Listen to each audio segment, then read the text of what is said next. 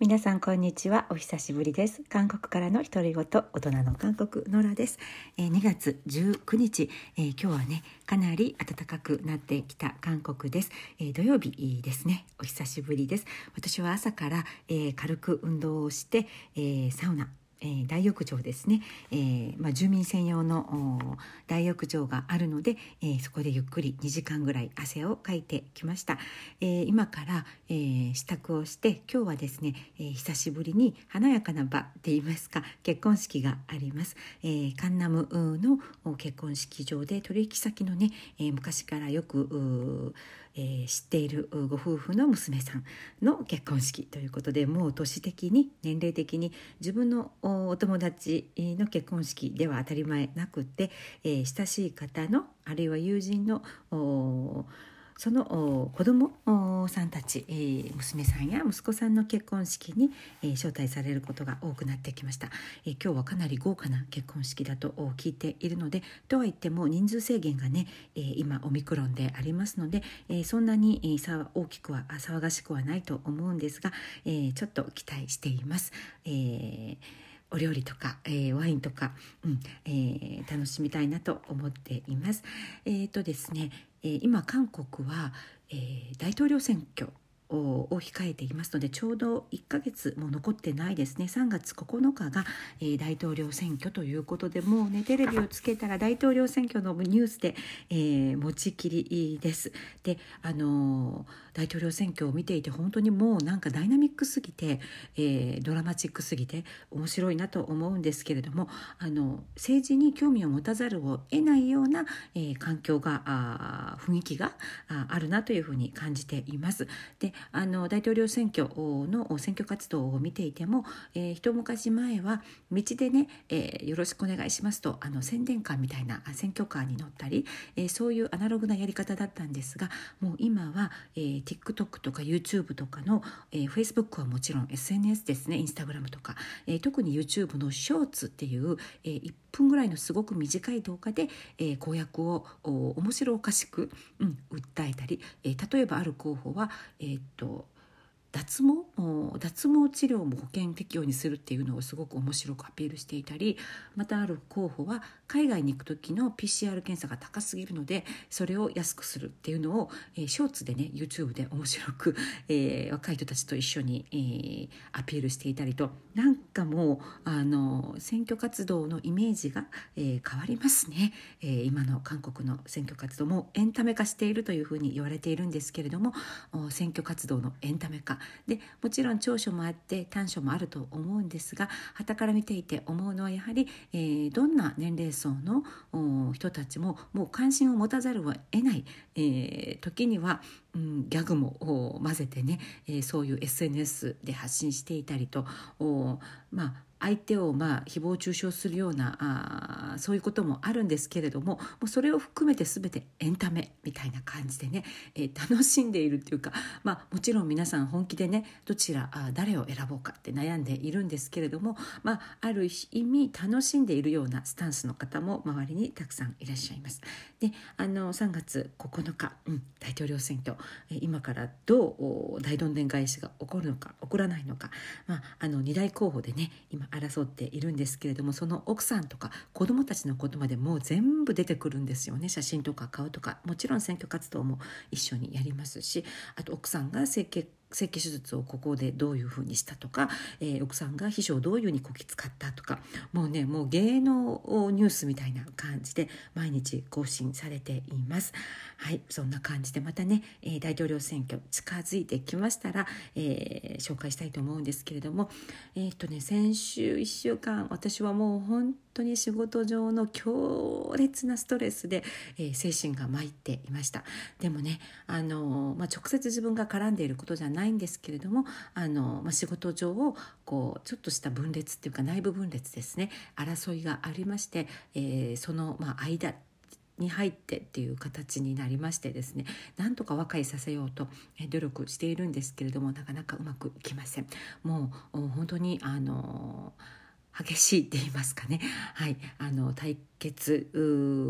構造になってしまっていてでもこれはちょっと私は一旦抜けて自分の心と体を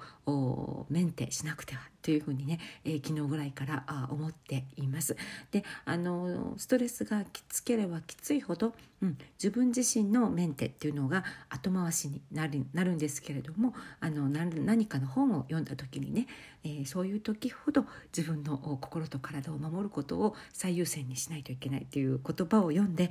あ確かにそうだと。もう本当に一日中ねあのそのことばっかり考えていたんですけれどもあの皮膚科治療を皮膚科治療のレーザーとマッサージを受けに行ったりあと今日も運動とサウナに行ったりあとそれからあのもう全然違うことに頭を切り替えようと思って、えー、本当に久しぶりに、えー、ネットフレックスを見ました。であのどのドラマを見ようかなと思ってタイトルに惹かれて何も知らずにね、えー、39歳ソン・イェジンさん大好きなソン・イェジンさんが出ている、えー、ネットフレックスのカンドラ、えー、39歳を見始めたんですが今何話だろう？2話かな？まだ2話か3話なのでネタバレはあしないんですけれどもいやすっごいあの癒されました、うん、ドラマの中の世界に癒されました、えー、ご覧になっている方もいらっしゃるかもしれないんですけれどもまずは主人公のソニアジンさんがやはり演技が、えー、とても大好きででその相手役の皮膚科医の、えー、お名前忘れちゃった。うん4 4 4ヨンさんだったっけ？あとにかくあの歯のとっても美しいあの俳優さんですね。皮膚科、えー、の俳優さん。ヨヌジンさんだったかな？ヨンウジン、うん、彼の演技もとっても素敵だなと思いまして。なんかのバラエティ番組で彼が、えー、キスの達人だっていうのをちらっと見たことがあるんですね。キスシーンの時にあの、まあ、そういう噂もうキスが本当に上手だっていう。でついねあのソニア・ジンさんとのキスシーンに見入ってしまいました。美しいシーンだなと思いました。あとねえっ、ー、とそうだなあのドラマを見ていて感じるのがなんかドラマっぽくないんですよね。なんていうか映画っぽいこう画面の処理っていうか雰囲気あ音楽であったりセリフとかこうちょっとレトロな映画っぽい雰囲気が漂っているのも落ち着いていてあなんかすっごいホッとするなというふうに思いました。あとね全然関係ないんですけれどもソン・ヤジンさんの家がとても素敵でお部屋がねあのドラマの中で、え住んでいらっしゃるアパートの中のお部屋がとても素敵だなと思っていたんですけれども、えキッチンに置かれているコーヒーのドリッパーのセットがあるんですね。ハンドドリップするコーヒードリッパーとあとあのホルダーがあるんですがそれがね私のお友達の会社、えー、すごく仲いいママ友の会社のオリジナル製品だったんですね。いやもうもうすっごく嬉しくなりました。コーヒーの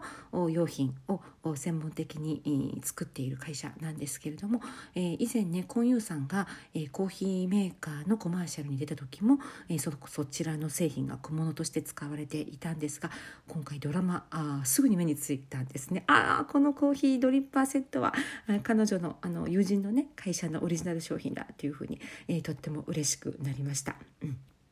あとですね、えー、そうですね、まあ、そんな感じでドラマを、まあ、精神リラックスのために、えー、見始めて、えー、います。まだね、え、終わりまでかなりあるんですけれども、えテレビも新しく買い替えて今ね65インチ、え大きな OLED テレビに買い替えてまだ一度もじっくりドラマを見てないって、えオリンピックは結構楽しんだんですけれども、えー、大きな画面で、えー、久しぶりにドラマ39歳を楽しんでいます。皆さん今何か面白いドラマおすすめのドラマあのちょっと血が出るのとか暴力はね、えー、ちょっと無理なんですけれども、えー、癒し系のドラマがあればまたおすすめしてください、えー、39歳なんかヒューマンドラマですよね、えー、ヒューマンドラマロマンス系ということで、えー、ちょっと心が疲れている方に、えー、おすすめだなと思います。ますあとね、えー、セリフとかも、えー、ネットフレックスのドラマなので、えー、っと韓国の日常的な会話、えー、普通の地上波のドラマでは使わないような、えー、生の表現ちょっと激しいね、えー、生の表現とかもたくさん出ていてあすごいセリフがリアルだなっていうふうに、はい、感じました。うん、ということで、えー、今日は、えー、ドラマのお話とか大統領選挙のお話とかしたんですけれども、はいえー、相変わらずまあ、仕事上のストレスは、えー、完全には消えていないんですが今日今からねおめかしして、えー、観覧で美味しいものを食べてワインも飲んで、えー、美しい花嫁を見てですね、えー、少し気分転換をしていきたいと思います。はいということで皆さん素敵な週末お過ごしください。ありがとうございます。かのさんみだ